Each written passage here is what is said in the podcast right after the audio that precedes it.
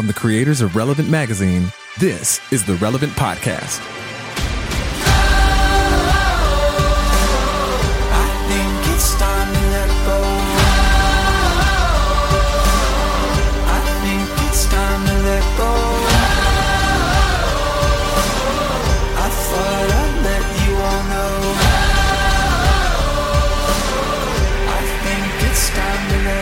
It's Friday, August ninth, twenty nineteen, and it's the Relevant Podcast. I'm your host, Cameron Strang, and here with me in our Orlando studios on the ones and twos, our illustrious brother, Chandler Strang. Hello. On the Skype line from Loverland, Virginia, Jesse Carey. Hello, hello. Joining us from Nashville, Tennessee, Tyler Huckabee. Howdy, folks. And that's it. We're rolling yeah. short-handed like today. Uh, lean and mean. A little behind yeah. the scenes. Apparently people go on vacation during the summer. So surely everyone we know. Can I rattle off all the names that are traveling this week? Yeah, go for it. Okay. Annie F. Downs, Eddie Koffoltz, who will Gone. be returning from Africa next week. We also have Liz and Bianca, both at the Global Gone. Leadership Summit. Gone. Yeah. And then we have, uh, uh, who else? Oh, Science Mike is in Alaska. Gone.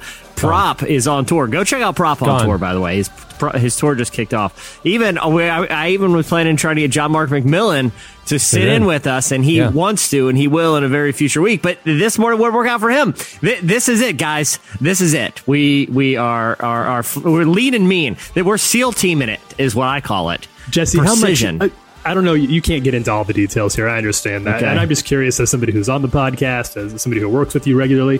What order do you call these people? let let that one just be something like hold close to the chest. Let that oh, just be for me to know. Uh, uh, there is a ranking. There is a hierarchy. I actually have a chart that I'm looking at right now, and occasionally I flip like my dra- it's my it's my Relevant Podcast draft board. And yeah. they move up and down the draft. It's like a little fantasy football situation. And uh, I won't tell. Um, but, uh, yeah, and I also have the Dream Squad. It's four names. I will let the listeners decide who those four are. I will never reveal. I will never like a reveal. Dream Squad, like the, like, these are the all-timers. Yeah, these are the Beatles. This is the Fab Four here. Yeah. And, uh, right. it's, it's a, well, it's is there a, like an emergency only break in case of emergency? Like, well, like, do you think it's time for, no, sir, you don't mean, I do mean. We've called everyone else. It's time to break the glass case and pull out, I don't know, who, who like Michelle Obama or something. yeah. Usually Adam Smith. In the past, That'd be an yeah, Adam Smith. Yeah. yeah, in the past, that person's been Adam Smith, but uh, uh, even he's been uh, uh, uh, not available these days. So, yeah, it's, it's we're, we're riding lean to mean. It's a Friday show, so everyone just lighten up and get off our back because we're all in delirium here. It's print week. We got a killer issue coming out, but guys, we this is I don't know what's going to happen today. I feel like I woke up off the rails this morning, so I don't know where this show's going. That's going to well, be well. I'll tell you where this show's going. But before I tell you who's coming up later, I want to tell you that today's show is brought to you by Quip. Talk about a segue. Look at that. Uh, what's the easiest way to get back into a routine? Start it up before September. Simplify the morning and evenings now with a simpler electric toothbrush from Quip. With Quip, timed sonic vibrations cover the basics, every part of your mouth, and take just two minutes twice a day. The mirror mount uh, puts brushing front and center in your bathroom, so you'll remember to book in the day using your new brush. And the lightweight, compact design means you can bring it along with you on those last summer weekend getaways. So enjoy sleeping in and then ease back into the swing of things with a smile. Quip is one of the first electric toothbrushes accepted by the American Dental Association. They're backed by over twenty-five thousand dental professionals and have thousands of verified five-star reviews. And brush heads are automatically delivered on a dentist-recommended schedule every three months for just five bucks. A friendly reminder when it's time for a refresh and to stay committed to your oral health. I actually just got my new uh, brush head in the mail this week and popped it on this morning. Look at that, five bucks. Mm. Uh, that's why I love Quip and why it's perfect for getting back into a routine. Quip starts at just twenty-five dollars. And if you go to getquip.com slash relevant right now, you can get your first refill pack for free. That's your first refill pack for free at getquip.com slash relevant. Well, coming up later, we have a great show in store for you. Uh, Mat Kearney joins us to yeah. talk about his latest release, City of Black and White Revisited. Yeah, Mat Kearney, everybody. That's yeah, exciting. I love. I'm a big Mat Kearney fan. Big, been a big fan for a long time. You know, me and Matt during the interview. What was funny is during his first like major tour, I was on a tour with Relevant. I was doing like all those music festivals, uh, oh, yeah. you know, we're working the booth, and Mat Kearney was out on his first tour. Uh, and so, so we spent some time together, and we, we reflected a little, a little, uh, you know, behind the scenes in the interview. He, it was a good time. Did he remember time. you? He did. He Just did. a random kid really? working the festivals. Wow. Yeah, You're well, because we ran Jesse. into each other all the time out Think there. Think about how many people he's met since two thousand five. You know, like that's yeah. weird that you made that much of an impression. I know. Well, I, I said some unkind things to him back then, and we got in a little scrap, um, little fisticuffs. Um, I threw up my, my Jack Johnsons, my, my old uh, left and right, and we, we boxed it out. So it was hard to forget. I attacked him back in the day. That's but, why ser- but seriously, but even think about like how many how many people he met that summer. I tend to leave an impression on people. I, I like I why? What happened? Did you guys like fall in the mud together or something? Like like what happened uh, that he I'll, remembered? Jesse Carey, the young whippersnapper from Relevant. That's right. It was well, since it was a whirlwind summer. Uh, um, you know, I we I think when we rafted down the Mississippi for those two weeks, I think that was pretty memorable. And then uh, did a stint as riverboat gamblers together. Um, it was it was a magical Mark Twain type of summer. Um, we both, you know, we escaped from a county jail in Louisiana after a night of some hijinks. And it's uh, just the plot of Huckleberry's Finn. Are you just recounting is the cliff notes? Is it, or is this me and Mat Kearney's summer together? I don't know. I can't remember. I'm honestly, I'm delirious. Have yeah. you ever had a summer like that? Not like Huckleberry Finn, but I mean, have you ever had a summer of just like freedom and making oh. memories and stuff like that? Oh, oh absolutely. When I mean, when I was a we're kid. We're coming out of it. Yeah, exactly. Well, I'm living it right now, man. It's August. Have I? Have I? Dude, my summers as a kid was all as a kid was yeah. all about building forts, riding bikes, trespassing. So, stuff so like did that. You have a parent at the house? Uh, sometime like not during a lot of times, not during the day, but it was kind of one of those things like in the summer, the rule was kind of be home when the street lights come on type of situation. They, yeah, back then they didn't really care. How you know? old were you? Because like my, both of my parents worked. And so my summers were spent like at summer camps or at the office. You know yeah. what I mean? Like very structured. I never had that summer where it's just like me and my buddies just went on adventures. Oh, you know? dude, that was... Or, every, or, that or, was, as an, or as an adult, like, you know, road tripping it for three weeks across the country and just doing whatever we felt like. I never had that summer. Do you mean like the like idyllic childhood summer where you're like out with your like pals running around in the forest building forts, or more like the kind of like younger coming of age summer where you're like going on road trips and you're traveling and I, like school's out? That. None of, none of the above. I've had none of those summers. Oh, really? Oh, man. Oh, man. See, it's I, not too late, Cameron. From, from ages like seven to probably like fifteen, all my summers were the same. And that was playing in the woods, riding bikes, building yeah. sketchy, sketchy ramps and forts, and just coming home whenever, sleeping at buddies' houses, the whole deal.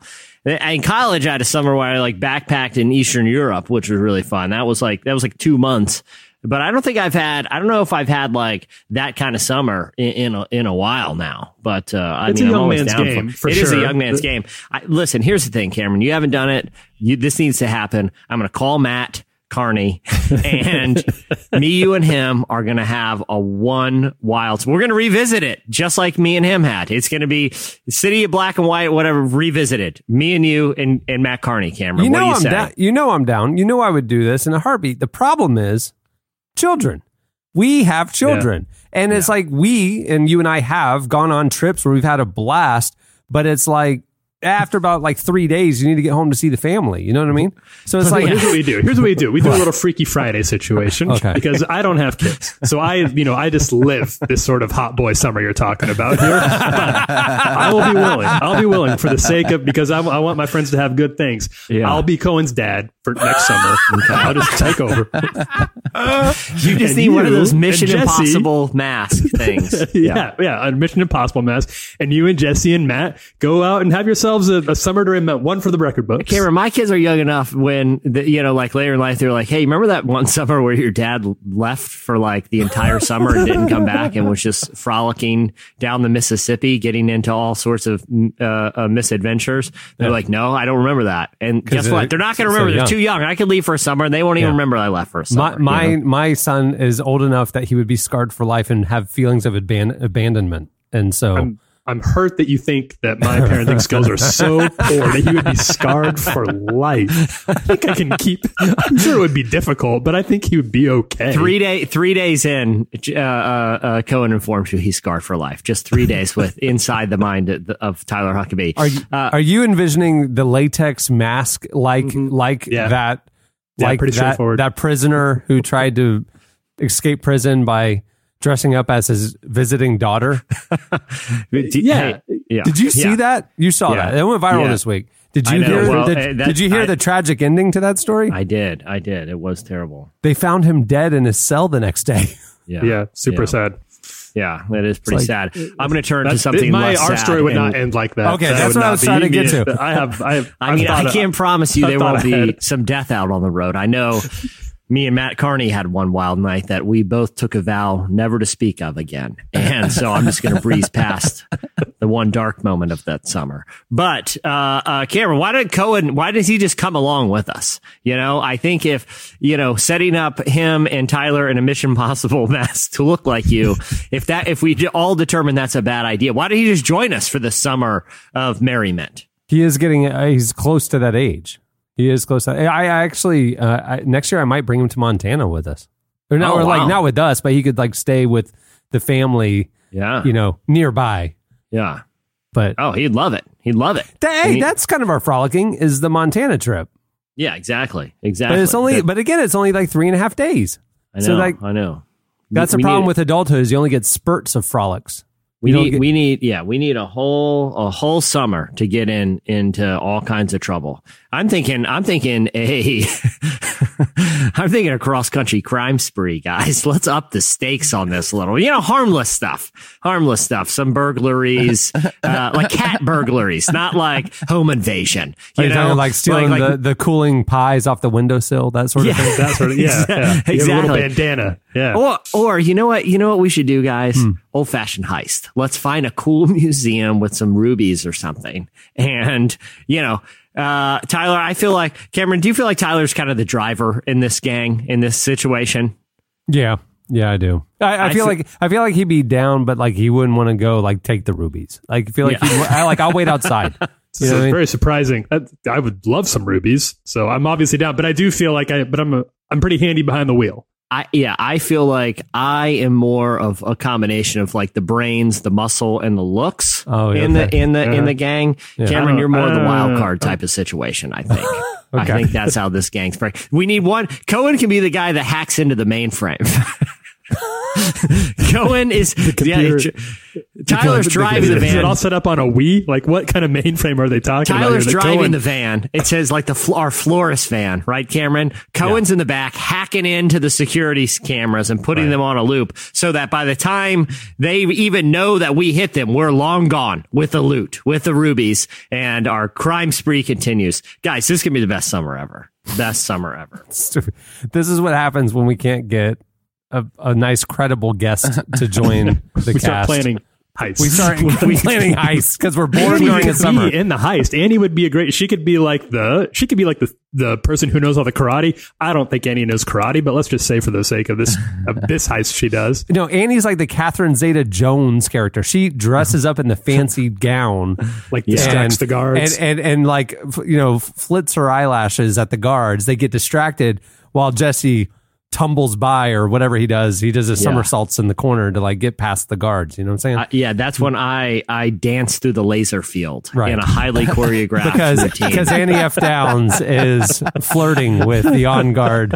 night and they're watchman. Like, excuse me, ma'am, uh, I, I, I'm going to come back to you one sec. There's a guy over there appearing to try to dance through our laser field. And so I'm going to watch him fall and hurt himself. And then we'll swoop in for the arrest. Run, Annie, run. We need a master of disguise. We need a master of disguise in the gang, too. Yeah. You know, just I feel like that always comes in well, handy. Well, Eddie has a proclivity for the musical theater. I'm sure he has. That's true. He That's has. True. Uh, I feel like a, I think a guy in full Cats regalia would still set off some alarm bells. yeah. in the, so I'm not sure. yeah, quite literally. There's a tail. It's going to wag right over the motion sensor. Like the literal alarm bell. So, yeah. Jesse, you we were talking before we started recording here and you brought up something that you thought might make for some good banter. You just gave us the you gave us the headline. Okay. I got to know more, man.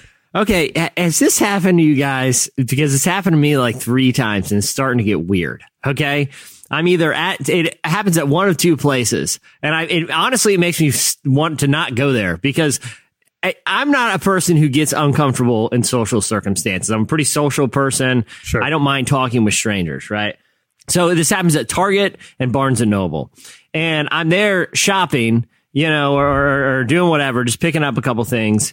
And I get approached, and it's usually like an older dude, like an like kind of an old man. And they, and he's always very friendly. And they're always, he, and all three times, they come up and they're very complimentary of me. You know, they know nothing about me, but they look like, hey, you you look like someone who's pretty successful in life. You're doing, it seems like you're doing pretty well. They know nothing about me. And trust me, I do not dress like someone who you would presume is doing all that well. Like, I look like someone who spends most of their free times planning fictional Ruby heist. Okay. This person has no reason to believe I'm, I'm doing all that well Wait, in so life. So you're, you've transitioned. Tyler asked you a question. You've transitioned into an actual thing that's happening in your life. This is not another one of your this is real. Ruby Heist things. I just want this, to clarify, because you deliver the stories with the same earnestness.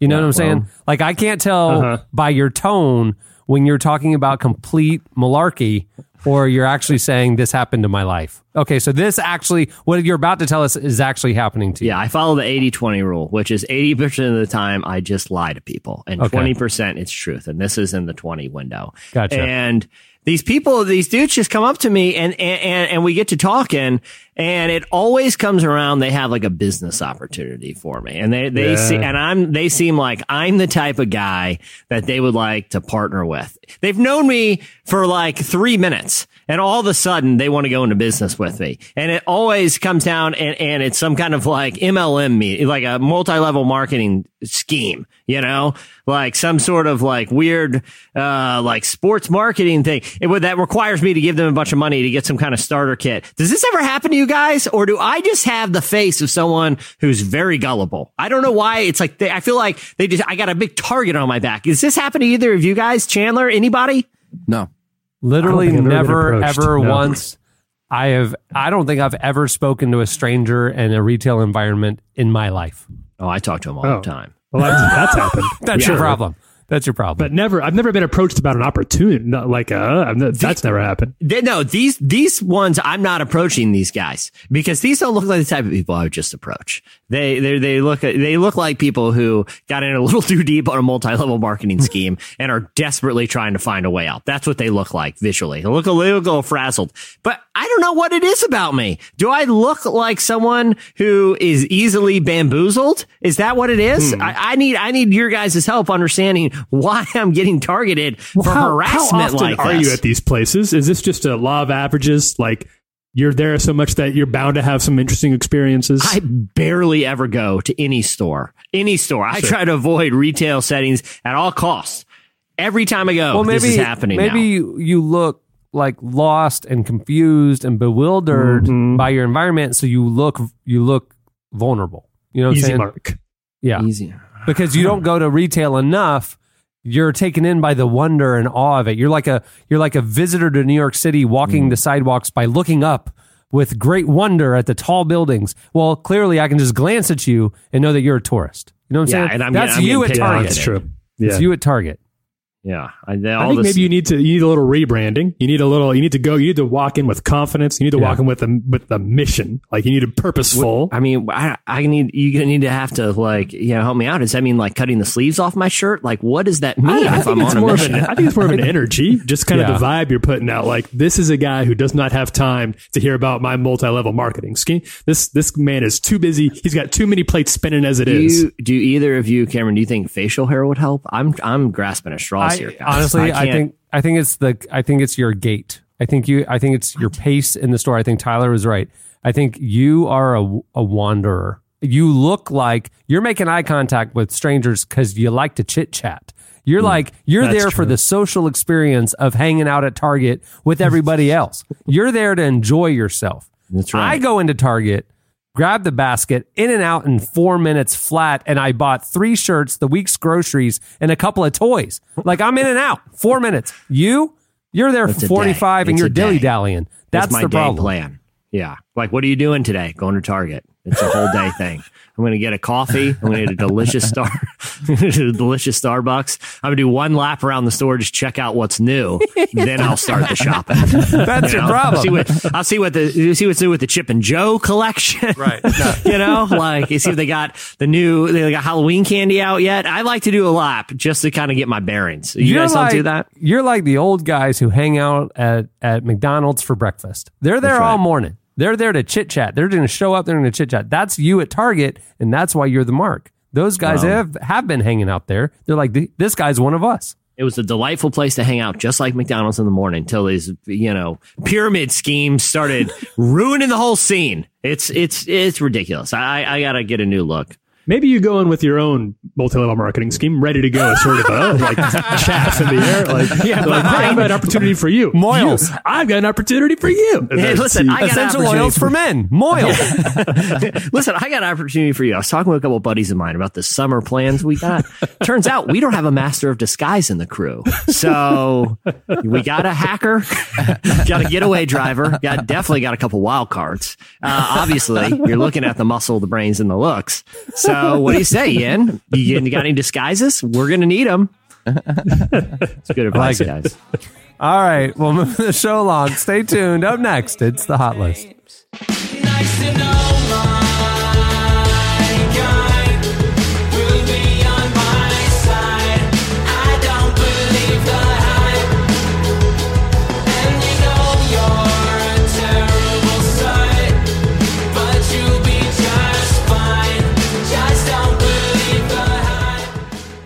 When you call yourself a Christian, but don't let that title become an identity, it's time for an adjustment.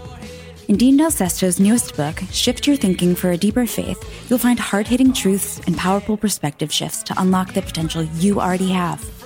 Dean Del Sesto wants to help you access the spiritual tools, abilities, and assets you have at your disposal. Strong faith isn't something you arrive at. It's a constant journey. Let this book equip you for that journey. Pick up your copy of Shift Your Thinking for a Deeper Faith today.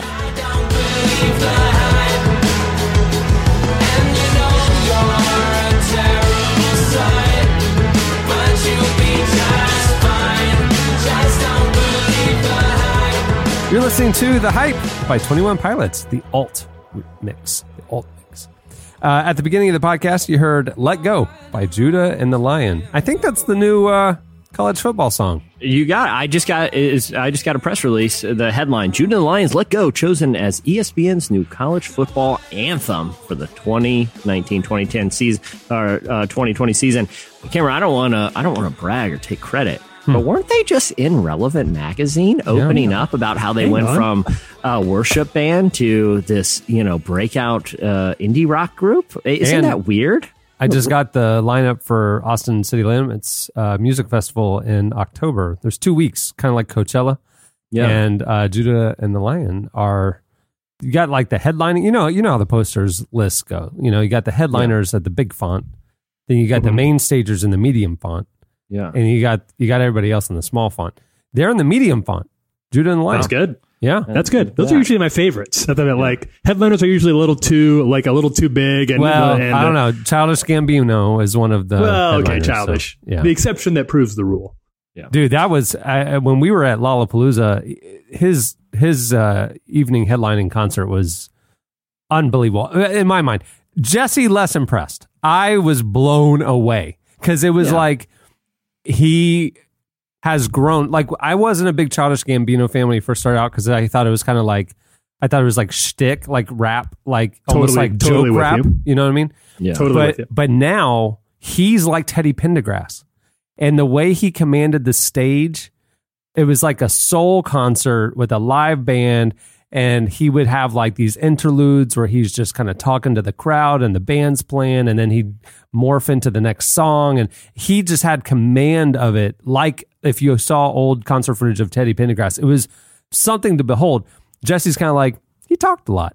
I don't know. Yeah, it was, it was very it was very chatty, which I know he's an actor and a stand-up comedian and a brilliant person, but, you know, I'm there to see music, you know? Uh, like, I don't need, was, I don't need I a lecture on phone etiquette, Childish Gambino. Thanks, though. Like, like when artists are like, all right, put the phone away. Let's share an experience. Like, how many people are looking at their phones right now? It's like, okay, I, I don't, thanks, Dad. I don't need, I didn't come here to get told about my phone habits. Just play some tunes, man. Let's, let's uh, have some fun. You, that, that didn't, you liked, you liked the, the banter though, Cameron.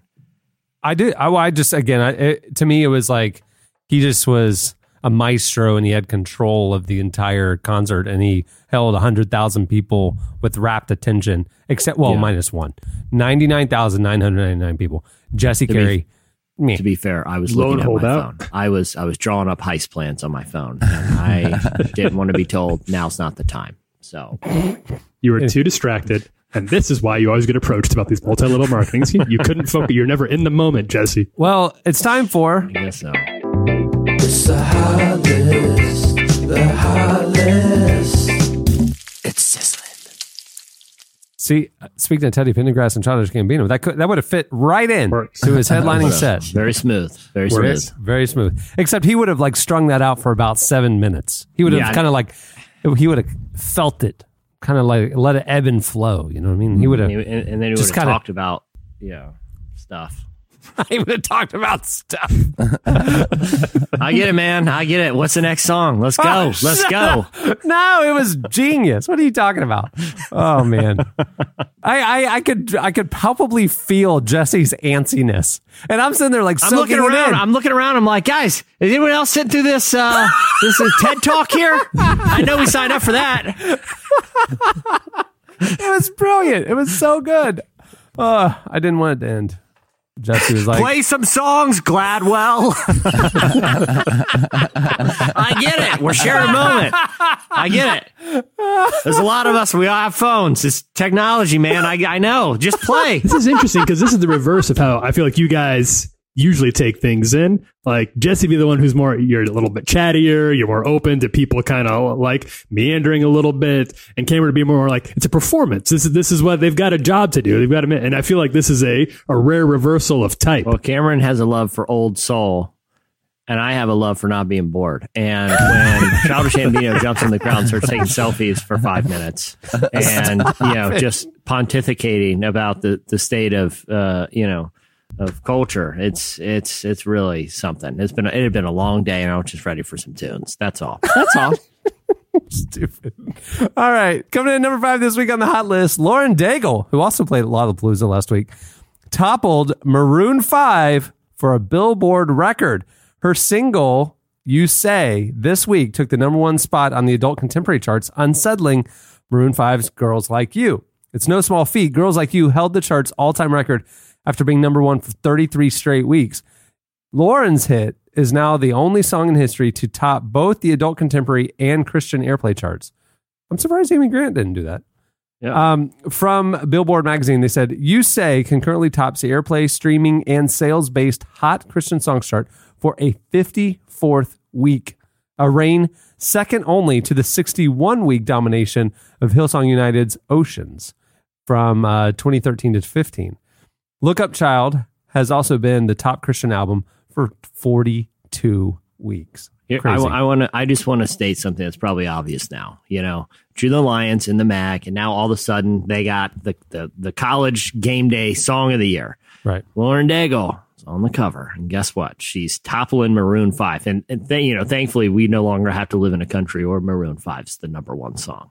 You know, I don't want to take credit for these things, but who was the, who held the previous record? Oh, Hillsong United. That's weird. You know who's been on our cover? I'm not saying that we are king makers. I'm just saying we are king and queen makers because uh, both these artists, you know, they're just blowing up, you know? And did you happen to see who was the number two trending topic on Twitter this very morning? No. Our, our Tori Kelly, you might remember Tori That's Kelly right. from just a few months ago being on the cover of Relevant Magazine. She has a new album out today, rocketed her to the top of the charts. You're welcome for that, Tori Kelly. Oh, and who did Lauren Daigle's album? Who was the previous record holder for the top of the Christian charts? Who album did she, do you remember, Jesse, who that was? Yeah, it was United, right? Well, no, the album. Yeah, not the song, not a single song. Oh, not no, Oceans, no, I, I can't album. remember. Oh, that was just Switchfoot, Beautiful Letdown, Switchfoot. Also been on the cover of Relevant Magazine. It's hard. It's, it's a lot of responsibility to choose who's going to be next. It's a, we take that responsibility seriously. Listen, we, we have, when our time is so valuable, okay, I don't have time for the chitter chatter. Play me the hits, man. Play the hits, and let's get on to it. I got we got business to do here, you know? All right, coming in number four this week, uh, Chance the Rapper credits celibacy, baptism, and marriage for changing his life. He was recently a guest on Nicki Minaj's Apple Music show, Queen Radio. By the way, the number one radio show on, on Beats One. Oh, wow. Nicki Minaj. Good for her. Good for her. Uh, her, her episode two weeks ago was the t- most downloaded and streamed show ever on Beats One. What, which, who was the guest that week? She was like, I don't remember, but I was listening last weekend and she said last week's show was, I don't, so I don't know who was the guest, but wow, it's kind of crazy. Yeah. I know. I, she's, a, she's a pretty gifted conversational. Like she, she really has is. Whatever that thing is that makes you just interesting to listen, have a conversation with somebody else. Nikki's definitely got it. But she's, but she records it. Have you ever heard it? She records yeah. it like literally they hit record and she's just like at the salon or she's getting her hair done or she's eating lunch. Yeah. Like before something like, oh, we have this like photo shoot this afternoon. Well, we got to record our Beats One show before we do that. So while we're getting ready, we'll just record it. So it's like she's like literally like something will happen off mic or somebody's mic's not turned on. It's like one take. Yeah. They don't do yeah. any editing to it. I'm like, how is this? How is this the number one show on Beats One? It's the podcast well, of the future. It's where well, we're going. I, I do think, I mean, this is a separate conversation, but I think that uh, to, to some degree, like podcasting has changed expectations for what radio is. Like, I think people have gotten really accustomed to a, a more of like an informal type of setup where, you know, if you listen to like N P R or something, you know, everything's there. There might be there's some conversation, but a lot of it's scripted. It's all on like a really tight time. You know, like an interview's not going to last more than just a few minutes unless you're listening to like Terry Gross or something. But if you go listen to like Maron or Joe Rogan or any of the, you know, those big podcasts, you know, the guys are getting up in the middle to go to the bathroom and they just leave the mics on. They'll just be like, all right, hang on one sec. I'm going to go get, grab a water. And they just let it run. I think it's kind of changed how a lot of people think about listening to to audio content to a degree. O- outside of outside of like Terry Gross, who is on the Mount Rushmore of interviewers. Yeah. Who's your favorite interviewer to listen to? Not not not like for a written piece, but like to listen to the conversation. Yeah. Um, hmm. Man, that's a great question. My, um, my, mine is Zane Lowe from Beats One. Hmm. He does better music interviews than anybody I've ever heard. Like, because artists are a lot of times really difficult to talk to. Because mm-hmm. like, think about it, like you're a musician or whatever, and not, uh, you're going to ask me about the lyric of the whatever. Like, I don't want to talk about that. Like, he does a great job pulling out fascinating conversations with, with artists. I think yeah. Zane Lowe is amazing. I, I think... Over the years, I've actually kind of learned a lot from, uh, I, I would say, Marc Maron, just because I feel like up to then, you know, obviously I have a journalism degree and interview people every single day almost, you know. And so the way that I had like always approached interviews was from the way that I sort of been taught and, and the way that you kind of are taught to do it, you know, when you're learning the craft of journalism. But when you listen to someone, I, the reason I've gotten a lot about Marc Maron is because he he doesn't come from that world. You know, he's he's a, you know, previously a stand-up comedian, and he has such genuine interest in his subjects, and the conversations always get really, really personal. And I mean, people go on there and they cry sometimes, and there's just a, a like. It doesn't sound like you're listening to an interview. It sounds like you get to be a fly on the wall with a really intimate, in, in, in like a really intimate conversation. And Cameron, I think to to a degree, you've tapped into that with Unedited too, where it's not like going into the interview, you have this big agenda, you know, where, where Terry Gross, if she's talking to someone, she has her line of questions, right? She has an right. agenda. But like, I've come to appreciate interviews that let the interview be whatever it wants to be, you know. Uh, I, I I've gotten a lot of listen to those type of conversations. I, I'm not able to listen to Marc Maron because it has an E on it, and yeah. I have the filters.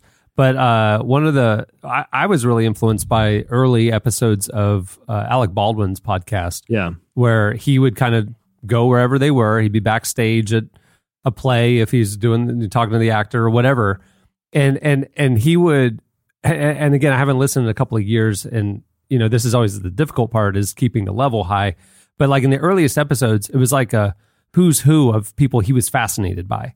And mm-hmm. and the genuine curiosity of what they did and and the connection he had to whatever it was that they were doing uh, came through. And it was fascinating. And then I heard a couple episodes where I could tell he wasn't as interested in the person. Yeah. And it definitely fell flat. And that's where it started. And so like for, for when we started Unedited, it was like, that's the key, is like, we cannot dilute this thing just to hit a quota of volume. We need to make sure that the conversations are honestly only people that I genuinely am interested in. And that's no yeah. disrespect to anybody that we haven't had on, but it's just like, there's a difference. You can just, in that, in that format, you know, I mean, any journalist can extract good quotes from a subject, yeah. you know, but in that format, there needs to be a genuine level of interest. It's it's fascinating to me that Marc Maron's been able to maintain it. Yeah, yeah, for sure, because he does. He's been doing two episodes a week for for years now. Uh, Tyler, who's your who's your favorite uh, interviewer? You, you know, I was thinking about it. I, we brought up a lot of the like. I definitely, I think Maron's really great, and uh, I think I've talked about how much I appreciate Colbert's style of interviewing. I think mm-hmm. he's got a real get, gift for. Uh, I've learned a lot from Colbert watching him interview, but somebody who I've really appreciated lately, I don't know about favorite, but just that I've been learning a lot from, and I don't feel like he's quite gotten the credit he deserves for this yet, is Trevor Noah on uh, what he does sometimes with his guests that I think very few people are able to do as well as he is, is challenge them. I think he's at his most interesting when he's talking to somebody he disagrees with, because he can be very open about it. And he can push back in a way that still feels very professional and gentle without uh, pushing people into a corner or boxing them in in a way that, that can really escalate things. Uh, I think that's a really tough thing to do, especially in front of a studio audience. And it's something that I've been trying to to get a little better on myself as an interviewer. And I think his methods of doing that are have been helpful for me. Yeah, yeah. Jon Stewart was a master of that as well. Mm-hmm. Yeah, Jon was great at that. I miss Jon Stewart. I miss John. We could use, we could really use him right now. Well, back to the hot list. Well, Chance was on Nicki Minaj's Apple Music show called Queen Radio. Uh, well, they started discussing faith. So Nicki said that after Kanye West told her that he'd become a, quote, born again Christian, she started to notice changes in him. She said, my first instinct was, I'm so proud of you, because I could see there's a peace that he has now that just surpasses everything. And that's what I find God gives you. And I love when I see men that are man enough to embrace God. Chance then opened up about his own faith journey and the role that his wife has played in his spiritual growth. Back in March, Chance married his longtime girlfriend, uh, Kirsten Corley. During the interview, he explained how songs on his new album, The Big Day, were inspired by his relationship with his wife, who encouraged him to remain celibate before their wedding. He said, I explained that my wife literally saved my life by becoming celibate and going and getting baptized. It changed my life for real. And now I know exactly where my strength comes from. And this is all after I procl- proclaimed I love Jesus and stuff. So there you go. Yeah. Queen Radio. Queen yeah. Radio.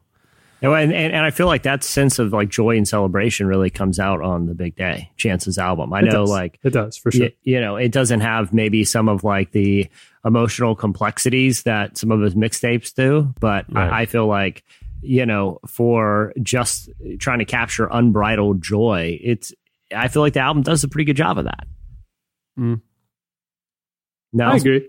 I agree. I'd, I'd say that's definitely like there's no, you can't doubt his sincerity. For yeah. Sure. Yeah. It's very oh, no. earnest. It's very it's a, earnest. It's definitely an, definitely an, uh, an extremely earnest and honest album, which I think, like we talked about last time on the pod, might kind of play into some of the hurt feelings that he has, because it's yeah. uh, it's one thing if you're like, oh, I didn't really care about that one anyway, so who cares if you don't like it? But if you're being very earnest and people don't like it, then it just feels like a review yeah. of yourself. Yeah, yeah, that's yeah. true. That's a good point, man. I didn't even think of it like that. It's like, I love yeah. my wife. I love God. You suck. Oh, well, yeah. Um, yeah. If, if I wrote something that was well, like that very hurt. meaningful and deeply true about about like my wife, people were like, nice sentiment, but that really sucked. And then I'd be like, oh.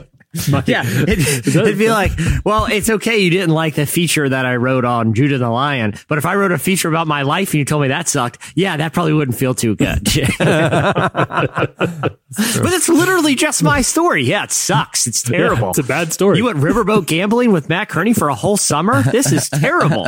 There's not a whole novel there. It's, it's a short story at best. Uh, coming in number three this week, speaking of Kanye West, he went full youth pastor at the oh, latest man. Sunday service mm. by changing the lyrics to secular songs. Oh, so clips from a recent Sunday service show the choir singing Nirvana songs with the lyrics swapped out for some Christian ones, successfully swerving into the lane pioneered by youth pastors in the nineties.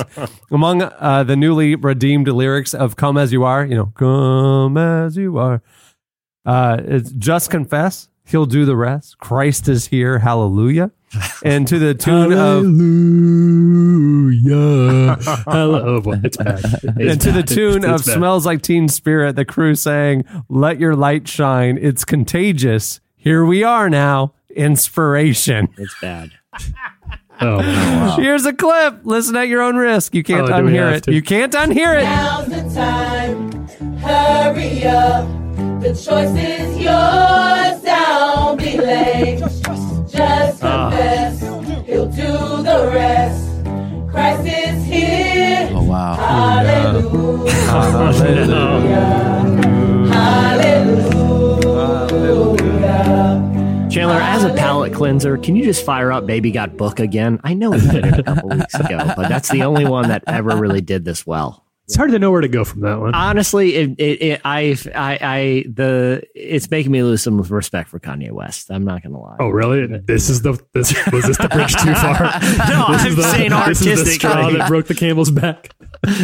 Artistically, I just don't get it. I just don't. Get We've, I've, Jesse, I, I, Jesse's feel, at, I think we've talked about this. I defended Kanye for a long time. You know, I still, I was the one who was, even when other people were starting to waver, I was like, oh, but he'll always have, and he does have, you know, Beautiful Twisted and and uh, and, and I thought yeah. and eight oh eights and all that. But uh, man, this went too. This far. is why Jesse. To to say, this yeah. is why Jesse got kicked out of Sunday service. He was there just just play the songs, play the real songs, play the hits. Is Sia here? Is she hiding somewhere? Sia, help us! This is terrible. They're singing Christian versions of Nirvana songs that aren't even good. We're good, Joel Houston. Wrap it up. Don't we get like free Yeezys or something? Can we just get to that? Do I get to pick a? Do I tell you the size? How does it work? Yeah. How does it work? I wear an eleven in Adidas. Does that help? Yeah. Coming in at number two this week, yeah, Saint Laurent North America president uh, Brent Kreider told Levi Lusko about his miraculous salvation experience this week. The fashion industry mogul and D J who's also worked with Prada and Armani was a guest on Levi's YouTube series, War with Friends, where he plays the card game War and interviews people about their faith stories. Uh, Brandt explained that back in nineteen ninety-six, he attended a Promise Keepers event in Denver. At the time, he said he was searching for a deeper meaning in life, and uh, he had his massive divine experience uh, while watching the sunset. He said, I began weeping uncontrollably. I wasn't a crier. Um, his last name is Kreider, not Crier. Uh, I was not a crier, and I heard a voice whisper to me, I am the answer that you've been looking for. I gave my life to, over to God at that point, and it changed my life forever. I went on this radical pursuit of him, and that's when it started for me. He also talked about uh, combining his faith with his passion for the fashion industry. Here's a clip. He, he, for me, even before I really got to know him, I found him to be so wild and powerful and strong and unabashed. And like, I found his pursuit of me and us way more real and passionate and tactile and multidimensional than beige, beige. You know what I mean? And although Kanye's uh, done well with it. He's, well, it, he's yeah. turned it nicely. It's you know? beige is the new you know, black. Right? Uh, but you know what I mean? Yeah, I'm with yeah. you. I'm with you. I'm with you. Um, that, that, that to do something for Jesus, it can't be inspiring. Right. That Christian music needs to be crappy secular music, but with a Christian fish on the cover. Right. Like, this idea, what we should be innovating, because if we have God who breathes out stars in us, this should be the best thing ever. Ever. Ever. The greatest ideas on earth, the greatest event on earth, the greatest, like we have kind of the answer to life's questions that, that uh, it's all right there. And he's amazing and he's big and he's strong and he, he's actually completely in love with every one of us. And so I kind of went on this love pursuit of him and uh, he just kind of... And that made you better at what you did, not worse. Yeah, because he... Like once you kind of get his love inside you, your ability to love other people is so much easier. I, I think it would be challenging at times to give people the love and grace that they kind of need if I didn't have him kind of fueling it inside of me. You know, I think that's sometimes how people feel so anxious and the world feels a little thin. It's just, he's really the endless source and spring of life itself. Yeah, it's, it was a really good interview. You know, I, I can understand the kind of impetus there to jump in and defend Kanye's use of beige there, but a, a word, word of wisdom to Levi Lusko. Stop trying to defend Kanye now, man. That's a dark road. It's a, it's a, it's a exercise in futility. You'll regret. The sooner you get off that boat, the, the happier you'll be. Coming in number one this week on the hot list, Mister Rogers' Look for the Helpers video made the rounds again this weekend in the wake of two mass shootings. Years ago, uh, the late children's show host and Presbyterian minister was asked about what to say to kids who find themselves scared about what they are seeing in the news. In the days following two tragic mass shootings, that clip and Mister Rogers' simple yet profound advice about finding the good in humanity has resurfaced again. Here's the clip. You know, my mother used to say a long time ago, whenever there would be any really catastrophe that was on the, in the movies or or on the air, she would say, always look for the helpers. There were there will always be helpers, you know, even just on the sidelines. That's why I think that if news programs could make a conscious effort of showing rescue teams, of, of showing who uh, medical people, a- anybody who is coming into a place where there's a tragedy, to be to be sure that they include that. Because if you look for the helpers, you'll know that there's hope.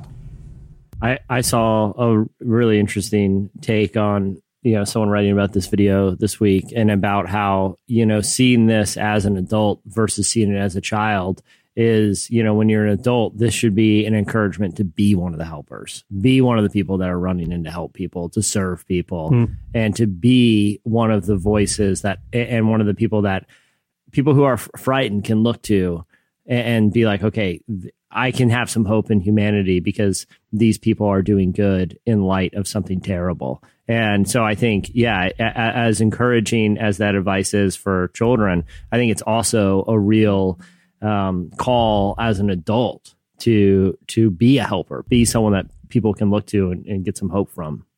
Yeah. Well, that'll do it for It's the Hot List. The Hot List. It's sizzling. So we'll stay tuned. Up next, Mat Kearney goes on a caper with Jesse.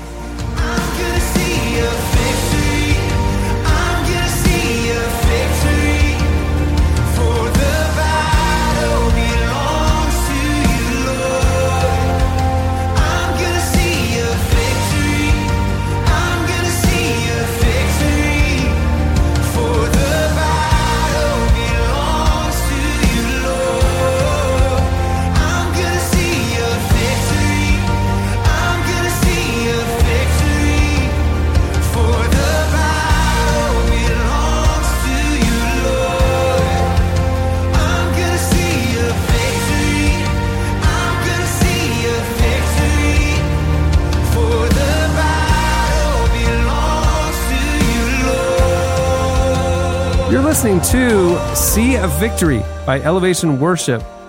The single is actually part of a new five-song E P that releases on August thirtieth called At Midnight.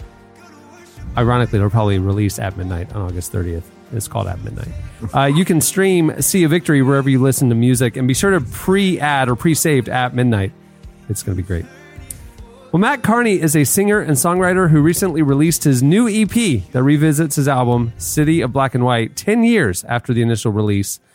We spoke with Mat about the new E P, the power of being honest in music, the stories behind some of his most well-known songs, and that summer he wrestled with Jesse in the mud. Here is part of Jesse's conversation with Mat Kearney. Listening to Sade, playing on the radio, sipping on your latte, drawing on your window. You feel like second nature, read it in your eyes. I don't need it down on paper. I got you memorized. I got you memorized. I was thrilled when I saw that you were revisiting uh, the City of Black and White. How come you wanted to to kind of revisit some of these songs and kind of do a fresh take on them? Uh, you know, I think it was... Um, I actually wanted to do it on Nothing Left to Lose and just didn't for some reason, like creatively, just where I was at, it was more of an idea and it just never like happened. And this one came around. I was like, man, City of Black and White's going to be ten years old. And I was listening to the to the record, which is funny. I actually never, I hadn't listened to it in probably five or six years as an album, which is a whole nother thing. Once once I finish a record, I find I actually don't ever listen to it again, which is kind ah. of odd. But I was thinking, like, it's odd that I don't listen. I haven't listened forever. And I put it on. I was like, man, these songs are kind of like, they feel timeless in a sense of like their lyric isn't bound to like some era or season. And I was like, man, these songs would really stand up if we like redid them. Yeah. And it would be fun to explore that again. And um, starting my own independent label, label was part of it. I was like, man, well, I could own this recording. That'd be kind of fun to re- do my own record and then like actually be the record label behind it. Um, so yeah, there was a bunch of different reasons to explore it. And I got a buddy, this guy named J T Roach, who I was a fan of his stuff. And I said, hey, will you come to Nashville and let's just camp out for a week? And we did most of the recording in about six days. So oh, we wow. just literally threw, threw paint at the project and kind of surfaced and said, is this any good? And we're like, wow, we really like this. All I have, all I have, all I have, well, you know it's yours.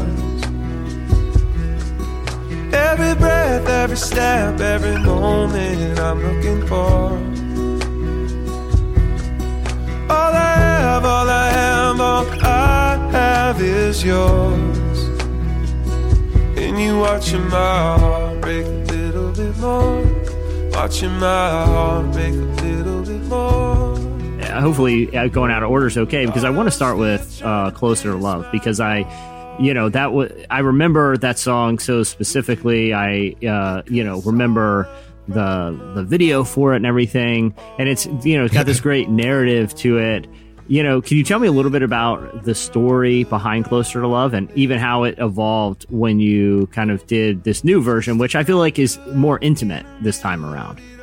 Yeah, I think we wanted to strip it down because it was the single. It was the biggest pop song, I guess, on that record. And so like something about pulling it back and making it more rooted in just the acoustic guitar and chill felt like uh, a tension that was kind of fun to play with, um, to make it a new thing. But yeah, I, speaking of Tyler Burkham, he, he had said something to me once. Um, he had had kids fairly early and he said something like, one day you'll realize you're just one phone call away from like your knees. Or he said something along those lines. And I was like, you know, every poet's a thief. And I said, man, that's a great line. That is a song. And uh, I ran with it. And like, we just was taught, I think, you know, my wife is part of that character. Um, that don't apologize for all the tears you cry. It's like, she still apologized every time tears. I'm like, why are you like, you're like, that always seemed odd to me. Like you're experiencing a very real emotion. Like, why are you apologizing for that? You know? And so there's some of her character in there. There's like, um, it, but the person, that person and that's, that it's, isn't one person. It's not like this literal story. Um, I remember I was staying on my manager's boat in Chicago. Um, when I wrote some of the lyrics, I was sleeping in this, like, you know, basically like a sleeping bag on this boat on Lake Michigan. And that's kind of where some of the second verse comes from. But just felt like this, this person that like, uh, is in, in need and in like this desperate place, but like it's kind of holding on to hope is a lot of like a place I love to write out of. And, and it was something I saw in my own life and in people around me's life. And that song kind of just kind of fell this guy out of that, from that idea. Once again, down off Lake Michigan, where we could feel the storm blowing down with the wind. And don't apologize for all the tears you've cried. You've been way too strong now for all your life. We're gonna get there soon, she's gonna be there too. Crying in her room, praying love come through. The other song I wanted to talk about, uh, and again, man, I've I've been a big fan of these songs for a long time, so it's fun to kind of get some of the backstory. But "Fire and Rain," like yeah. that, that's one I, man, I, I remember playing that one a lot. Can you tell me a little bit? And, and I think that's what even the title references attention, and that's what I think I like about the selections that you made is like there is sort of this like emotional wrestling match in a lot of these songs, you know, which yeah. which the delivery it comes across as like so so smooth and fun to listen to, but when you really dig in, you know, it has that sort of complexity there. Tell me a little bit about the backstory with Fire and Rain. Fire and Rain was really written about a friend of mine. And, um, you know, he had, there was like this kind of, I'm going to go down this path that's like uh, destructive to myself. And I know it is, but I'm going to do it anyways, was mm-hmm. kind of like some of the conversations we'd had in that season of life. Um, so I ended up writing it to him kind of as this like, hey man, I know you're going to like, down this path of destruction, like that you know is too, and we all know, and all your community does. Um, but I'm here for you, and like, uh, if you need something, you know, there's like this. I know in the back of your mind, you know what's going on, and you know what's right for you, and and like, I, I, I it was kind of that was the characters in my own life, and then obviously when you have that, then when you start writing a song, there's like some fiction, and there's some, it becomes something bigger. You know, maybe it's like. You don't just write, I don't know, I don't know. It's like a no great song is just this literal thing. It's like, it becomes this drama that unfolds with images in your head. And I love that song. I love some of the lines in that song. The line about, you know, went down to your street, could still feel the old heat. Like, I just, I always love that line. It's like, there's definitely those places in your life you turn down a street or you go by someone's house or this like coffee shop or something. And it's like, oh man, I, I feel that. Wrestling in that moment we had, you know, together. And so it's kind of playing with with those ideas. Do you ever think about me? Do you ever call my name? Ask me now, I'll give you the reasons my love will not fade through the fire and rain. That was Mat Kearney. Stay tuned. Up next, it's Ask the Cast, the light edition. It's always you taking me for granted, always you that plays me as the fool. And if I know it, if I know it, if I know it, if I know you rip it apart. Oh, I wish I didn't get your name tattooed on my heart. Are you sick of all the doom and gloom predictions about church decline, culture wars, and moral corruption? What if all of this secularization is actually good news for the church? And what if what appears to some like a dark hour is actually a rare opportunity? Mark Sayers, the Australian pastor who co-hosts this Cultural Movement podcast with John Mark Comer, wrote a book showing that cultural movements like ours often precede spiritual awakening. He'll show you why there's lots of reasons to hope and how you can prepare yourself and your community to be agents of renewal in the world. The book is Reappearing Church. Check it out today. Oh, I wish I didn't get your name tattooed on my heart. Oh, I wish I didn't get your name tattooed on my heart. You're listening to Tattooed on My Heart by Bishop Briggs. Okay, it's time for... If you got something you want to know, now's the time to ask. It's Ask the Cast. All right, so you guys, uh, we ask you, this happens about once a week. We'll yeah. go on to the Twitter, you know, the old Twitter. We'll fire it up and mm-hmm. we'll say, hey, you got any questions for the cast? Hit us up. You guys hit us up at Relevant Podcast. Here's a few of the questions. I will lob them to the light crew. Maybe Chandler should join in. I think he should. I, like I absolutely that. Right. think yeah, that's he a good should. One. And, okay. and before, right. before, before, before we... I'll let you know. Before we get underway, I, I need to clear something up about the Mat Kearney interview. Yeah. I think there's been some confusion. Yeah. Um, I was thinking this, you guys this whole time been referring to the artist Mat Kearney. Yeah. I was referring to my summer with my friend, Matt the Kearney, who is a rambunctious circus Kearney that I ended up palling around with for a while. So Matt the Kearney, uh, he'll be on next week. Um, so I, my apologies to Mat Kearney, the artist. Great E P, by the way. So, um, so Stacey Drake asked, she said she accidentally started a bit of a prank war at work. involving rubber f- chicken finger flingers, rubber chicken fling, rubber chicken finger flingers. Okay. But she's looking to up her game. Yep. Any mm-hmm. office prank advice that won't get her fired. Uh, oh, well, oh, you wow. had, yeah. yeah, I mean, okay. okay. Less interesting. You can't put boundaries on it like that. Whippy cushion. Chandler, I, I want you to start us off, and then Tyler and I will go. But I'm very curious as to what you would say to this to this dear listener of ours. I mean, the, the go-to is saran wrap on the toilets, but uh, you have to fight over that. At the office, at the workplace. Wow.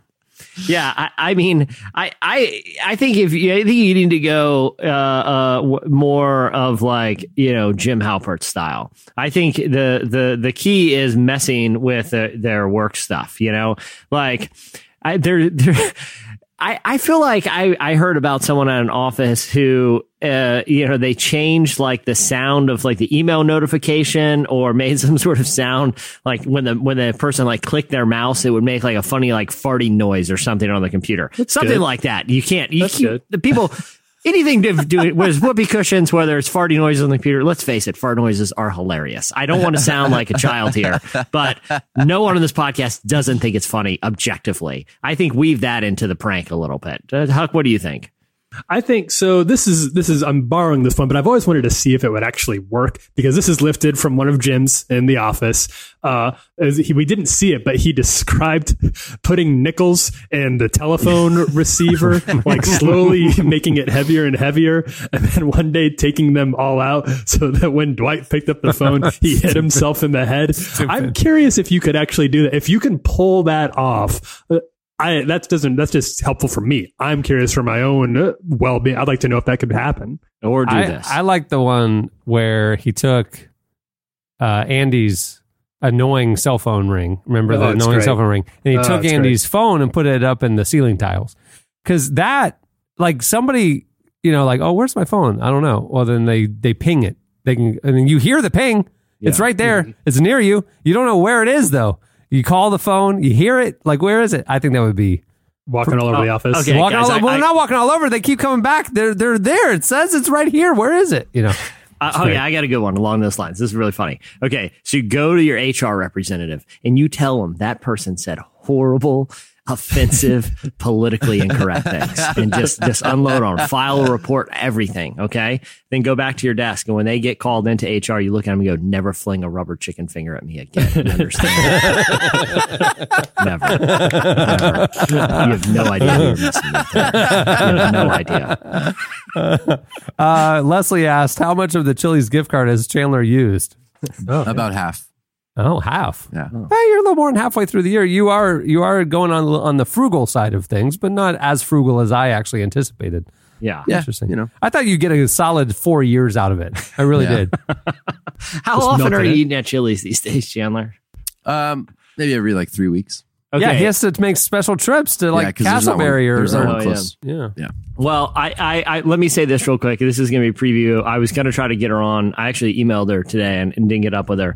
A listener uh, messaged us, and she works at Chili's. She's a Chili's employee and was devastated to hear about uh, your your forays into the Olive Garden. And she wants to come on and give you a piece of her mind. And I okay. said yes. Right, uh, so right. that'll be happening next week, Chandler. Great. So he's going to give you a little talk about loyalty. You know, it was, it was ironic. Uh, uh, Childish Gambino did about twenty minutes on loyalty, uh, just as a concept during the concert. Incredibly boring. Um, but I learned some things, and now this listener will be telling you those things, Chandler.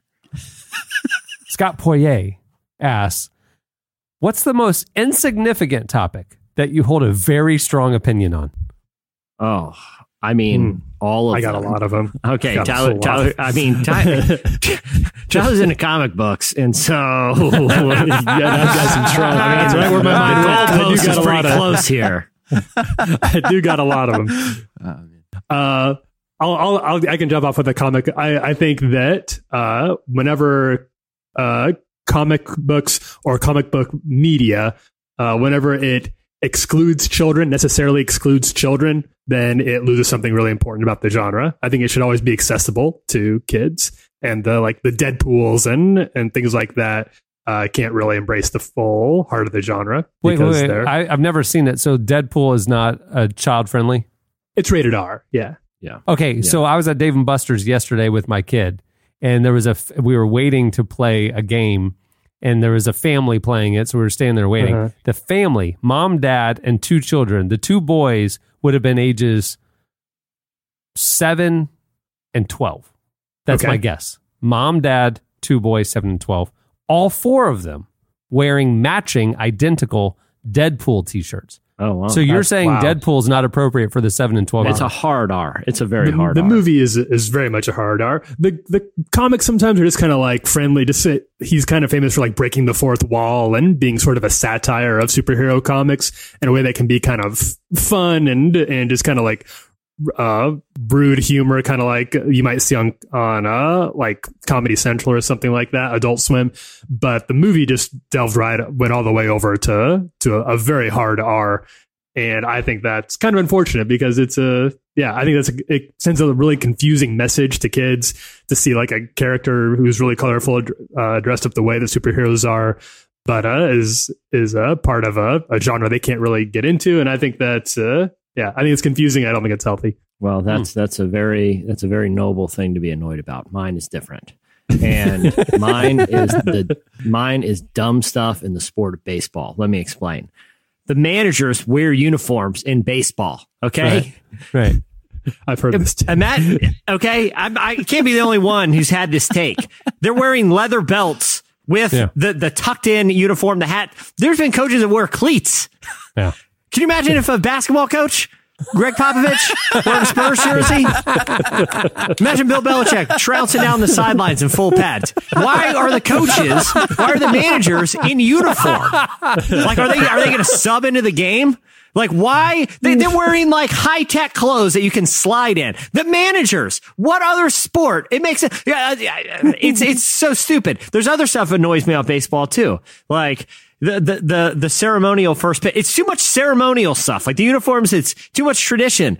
The first pitch should count. That's what I'm saying. When you have like some, you know, old so you're saying, senator so you're saying out like, there yeah. starting off the season, if it's, it happens in the game, it should count. It's a pitch. And if he, and if, and if grandpa, you know, veteran World War Two hero happens to lob a meatball right down the center, and I and and, and their leadoff guy wants to take it yard. Guess what?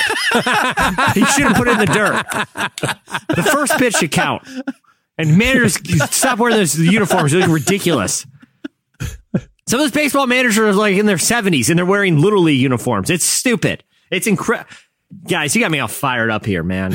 I'll say this. The only cool, random, ceremonial tradition thing they do is plunking. You guys know what that is? No. No. It's like if someone if someone on one team shows up a, specifically a pitcher, right? So, Cameron, let's say you hit a home run, right? And you watch it leave the park. In baseball, you're supposed to just put your head down, cr- run the bases. You're not supposed to do a bat flip. You're not supposed to stare at the pitcher. You're not even supposed to stand there and watch the ball leave the, the ballpark. Right. That's, that's you know, gauche in baseball. It's, so what happens is you get plunked, which means the next time you're at bat, the pitcher throws the ball as hard as he can right in your rib cage, and you just got to sit there and take it.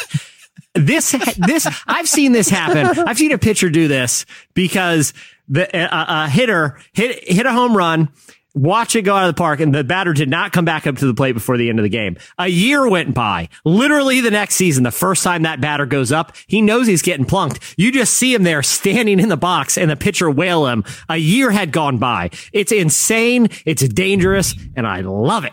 I love it. There's nothing like it in sports. It's, it's holding grudges. It's not just holding grudges. It's like, well, I, I you know, I kind of let that go. But honestly, you know the rules here. I have to throw it in your rib cage as hard as I can. A hard baseball that I can throw one hundred miles an hour. It's stupid, but I love it. I love it. uh, Cody Jensen says, I just moved to Portland. I want to fit in with the locals. What should I do to culturally assimilate? Oh, well, I've watched a lot of Portlandia. And so, um, yeah, I mean, I see, I, I think this is what, what's this, the listener's name? Uh, Cody Jensen. Cody. Okay. Here's the thing, Cody. I, I, I think it, it, people in Portland have like a really high radar for people riding around funny looking bicycles and, you know, eating, drinking kombucha. I don't even know what that is. And, you know, uh, fermented. It's like a fermented drink. Uh, that's yes, like healthy. With some disgusting. Yeah, it's terrible.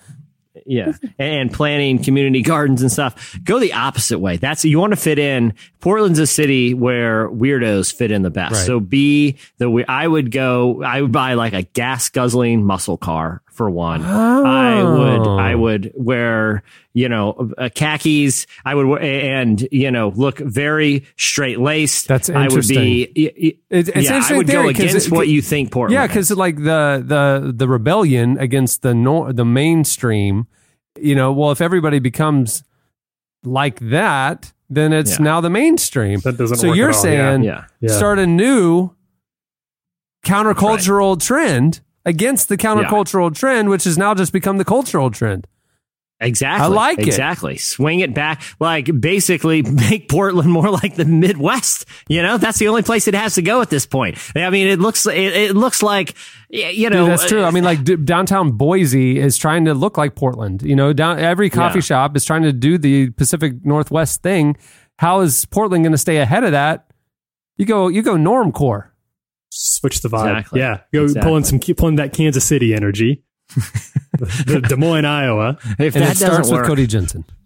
If that doesn't work, wear a baseball profession, a uniform of a professional baseball player. it, you're going to look ridiculous, and people will love it. Evan Penn says he's moving very soon and is stressed and anxious about it. What's the best way sure. to find good housing and schmooze landlords into putting you at the top of their wait list? I like this. I like this a lot. So I'm assuming, you know, I mean, the, the obvious choice is bribery, right? Um, but, you know, I, I I don't know. I don't know his budgetary restraints there. But the other thing is I would I would do what I do when I have a problem with a coworker, which is an, and but instead of calling the H R rep, I would call the landlord and I would say, hey, I've heard some other people on that list uh, for this house that says very offensive, politically incorrect things. You need to write them up and get them off. We don't need troublemakers in here. I think the best thing to do if you need to feel yourself built up and feel good and let other people feel good about you is to put others down. That's easy, right, guys? Am I right? That's that's great advice, huh? The, I think I think you sabotage the landlord first so you can get a little bit of blackmail. I think you want to bribe. So I think you release like fifty rats into the complex you're interested in moving in on. You photograph that. You make sure that you've got that documented. And then you go to this landlord and you say, I would hate for the Department of Health and Human Services to hear about this. I, I, but, but as a good citizen, I can't in good conscience not tell them. I sure wish somebody would, would help, would help me make this, make this decision a little bit easier. I think your landlord will pick up right away what you're laying down.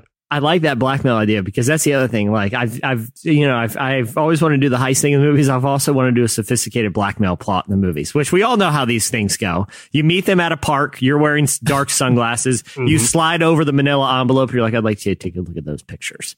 And they just like thumbing through them. It's just the rat pictures, you know? And then uh, they're like, oh my uh, gosh. Their, their jaws drop. They're turning pale. No one can see this. And, and they try to hand them back. When they try to hand them back, you just look at them and you go, oh no, I've got plenty of other copies. Why don't you just hang on to those? Yeah. I love that. I, I would be into that, Tyler. Good. Amelia asks, I was given a large poster of Nicolas Cage's face from a coworker. Excellent. What's my next move? Oh my gosh. It's like the final move. But the coworker wins? Uh-oh. Well, yeah, you, I, I think mean, everybody wins in this. I, I feel like we're we all came out on top. On, yeah, I, mean, I think um, I think you got to just keep one upping the Nicolas Cage-ness. So she gave you a poster. That's fine. What's that? Yeah. Four bucks.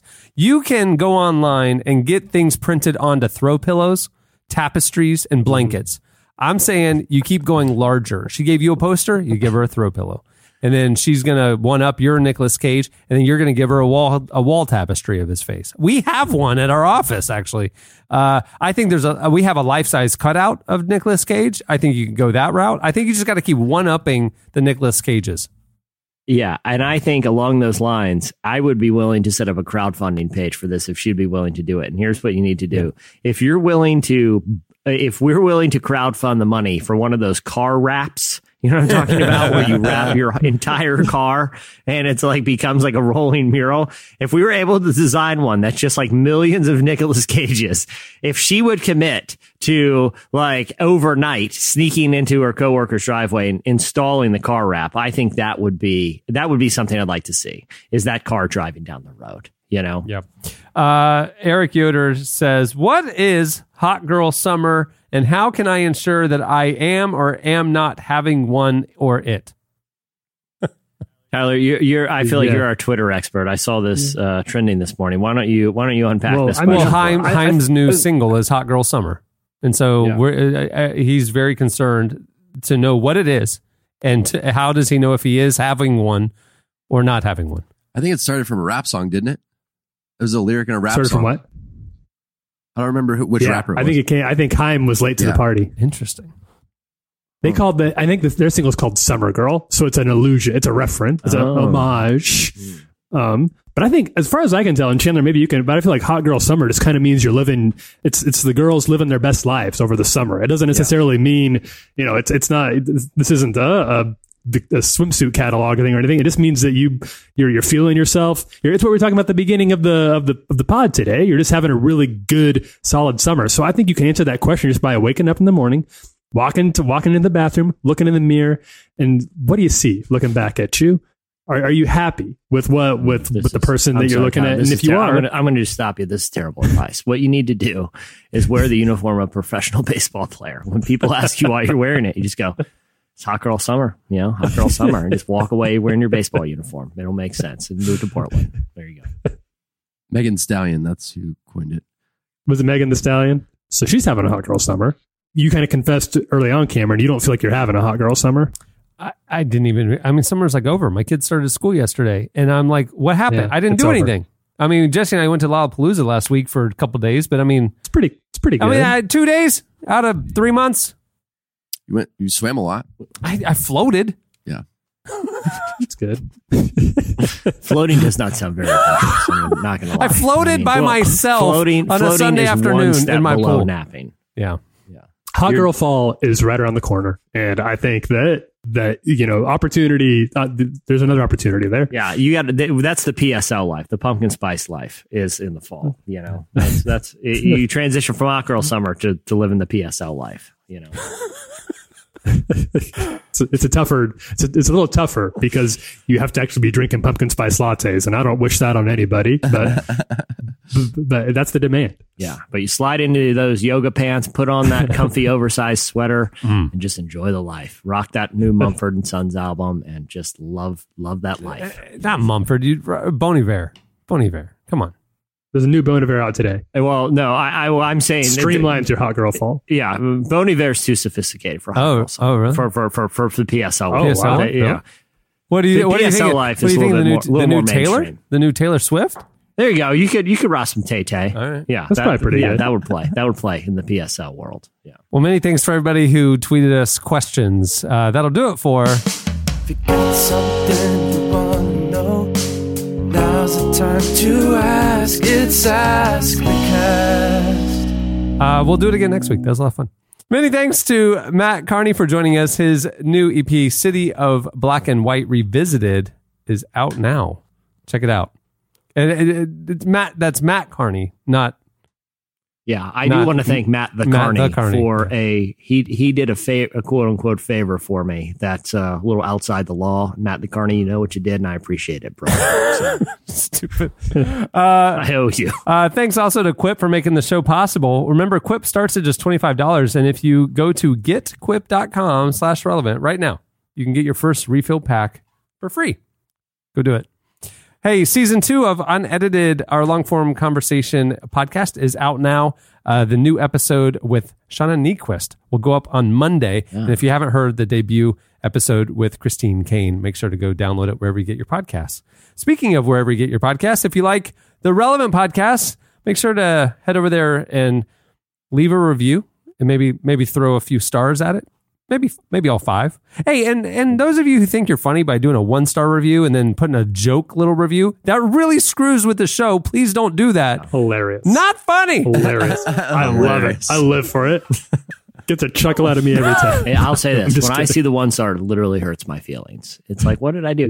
Yeah. You know what's worse than a one star is a four star. Because you're always, because at least with the one star, it just wasn't for them. Or, or, you know? or they're trying to make, with yeah. the four star, they liked the it, but star, something we was off. And that's we like, that. that's what bothers me. It's like when you go to the fast food store. The, the fast, fast food store. store.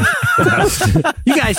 You guys go to the, you know. the the sock hops and the and the and the uh, burger joints. No, when you're fast riding through the fast store. food line and they have the uh, uh, health department rating on the wall, yeah. it always bothers me when it's like an A minus. Like if I walk into like a, a C facility, yeah. it's like, okay, this place is just gross. The A minus is like, what happened? Where was the hair found? There was only one hair that knocked it from an A to A minus. Where was, was that hair one, found? That's what the four stars. One rat turd. Not a bunch of them. Just one. Where was it? On the mayonnaise lid. Yeah. But not on the floor. Ty- it, it, it, it turned out Tyler was just blackmailing the owner of the restaurant with that, but still. I was he's, trying trying to, get, he's trying to get the lease. I, I, I wanted them to bring back chick, spicy chicken fingers. But fling them at your coworker. All right. Well, on that note, we'll wrap things up. I'm Cameron Strang. I'm Chandler Strang. I'm Jesse Carey. I'm Tyler Huckabee. Make sure to tune in on Tuesday. Big Cat is back in town oh, from man. his summer adventures. All right, have a good weekend, everyone. We'll see you Tuesday. You told me what it really means. So wake up, alive and free. Thank you for listening to the Relevant Podcast. If you like what you heard, be sure to leave us a review on iTunes. Check out other shows from the Relevant Podcast Network in the podcast section at relevant magazine dot com. And while you're there, browse exclusive podcast merchandise at our online store. Make sure to subscribe to Relevant Magazine. Info is available at relevant magazine dot com forward slash subscribe. I think it's time to let go. I thought I'd let you all know.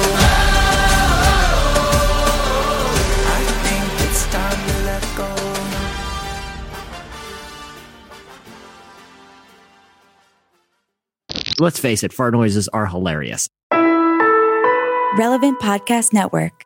Say goodbye to your credit card rewards. Greedy corporate mega stores, led by Walmart and Target, are pushing for a law in Congress to take away your hard-earned cash back and travel points to line their pockets. The Durbin-Marshall credit card bill would enact harmful credit card routing mandates that would end credit card rewards as we know it. If you love your credit card rewards, tell your lawmakers, hands off my rewards. Tell them to oppose the Durbin-Marshall credit card bill.